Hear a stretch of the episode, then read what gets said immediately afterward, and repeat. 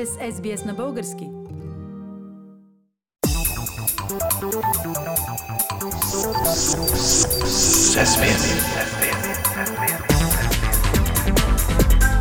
Акценти на седмицата. Пламен, от днес, петък, влизат в сила нов пакет от ограничителни мерки, които българското правителство прие и свързани с епидемията от коронавирус. Какво предвиждат тези мерки? За сега, за 20 на дни, някъде до преди коледа, се затварят молове, барове и ресторанти. Училищата минават изцяло към дистанционен режим на работа. Спират се спортните и културните прояви на закрито, а футбола на открито ще се играе без публика. Спират се също екскурзиите в страната и чужбина и още някои неща. С други думи, връщаме се към ранната пролет на тази година, когато беше затворено почти всичко. Да, но всъщност нямаше как да не берем гнилите плодове от практически пълното отпадане на мерките от май месец насам. И да, през това време чухме много заявки от властта, че нищо повече никога няма да се затваря. А сега виждаме поредния пример, че никоя заповед в България не е последна. Наистина ли са наложителни новите мерки? Как мислиш?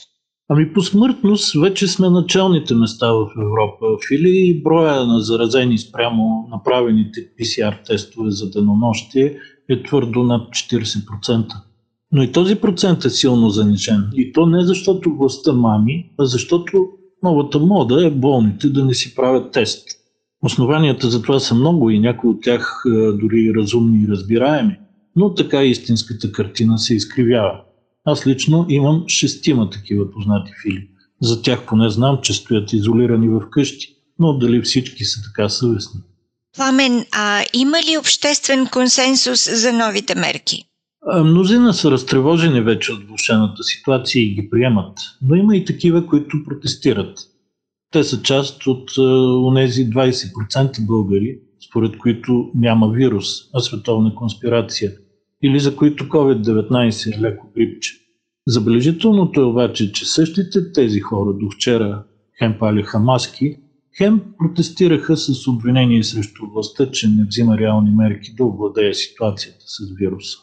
А какво казва за мерките бизнесът? А казва няма да издържим второ затваряне. И също казва помощните мерки на властта не са ефективни, а твърде бюрократични. Сигурно е така, Фили, но парадоксът е, че бизнеса може да работи, като спазва правилата за дезинфекция и дистанция. Ако шивашки цех затвори, то не е по разпореждане на правителството, а заради свития вътрешен и външен пазар. Никой не си купува костюм в момента, защото няма и сватби и погребения, например. Но пазара за книги също е много свит. Какво правим тогава с писателите и издателите? Защото излиза, че държавата е длъжна да подкрепи фабриката за дрехи, но не и тази за книги. Пламен, какво ще стане с туризма?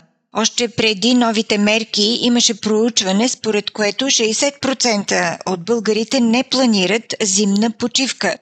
Предполагам, че този процент сега ще нарасне. А, със сигурност, Фили, но такава е ситуацията, лоша за всички. От друга страна, сметките показват, че тази година зимна почивка за 6 дни излиза на човек над 200 лева на ден. Миналата година, при положение, че се смяташе за много скъпо, цената беше с около 50 лева на ден по-ниска. Защо сега се вдига още? Първо, инфлацията е ниска в страната. И второ, в ситуация, когато трябва да привличаш клиенти, намаляването на цените е пряк път за това. Но ти ги увеличаваш, а после се оплакваш, че държавата не ти помага. Извинявай, Фили, но не само някой независим економист, а и за обикновения разумен човек това не звучи нормално. Пламен, е, говорим за високи цени, но Българската национална банка обяви, че депозитите на домакинства и нетърговски организации на годишна база са повишени с 8,6 на 100. Тоест, хората имат ресурс, но го държат и не го употребяват а това не е добре за економиката. Да, общо този вид депозити достигат близо 59 милиарда лева, което е 53 на 100 от брутния вътрешен продукт на България. Задържането на тези пари в банките, вместо включването им в реалната економика, наистина е проблем. Но първо разбираемо е, че хората искат някаква форма на сигурност. Заради ниската инфлация и безкрайните банкови такси, в момента те дори са на загуба от тези депозити, но все пак ги предпочитат. А и няма къде чак толкова да си вложат парите поради два основни фактора. Твърде неразвитите стоков и капиталов пазар в страната, както и неумението на българина да инвестира.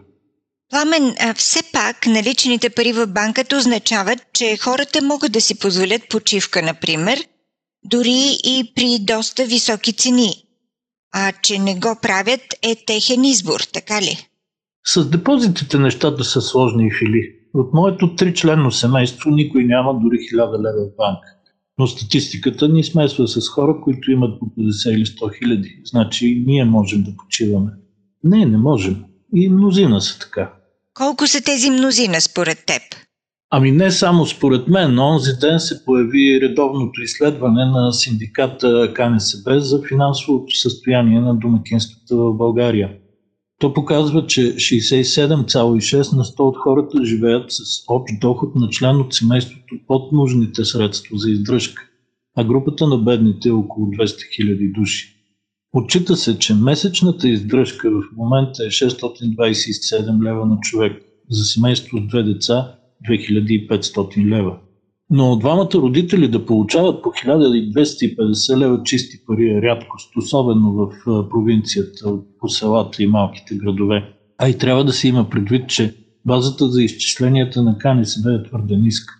Да, те включват почивка в потребителската си кошница, но не от над 200 лева на човек за ден, а в пъти по-ефтина.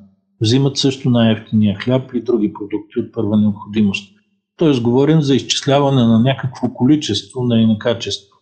Следователно, това е по-скоро бюджет за оцеляване, не за нормален живот по средноевропейски стандарт. След 13 години в Европейския съюз, Фили, това е положението. Но за него не ни е виновен Европейския съюз, а самите ние. Той всъщност ни предоставя потенциала. Ние не го използваме. Акценти на седмицата с Пламен Асенов.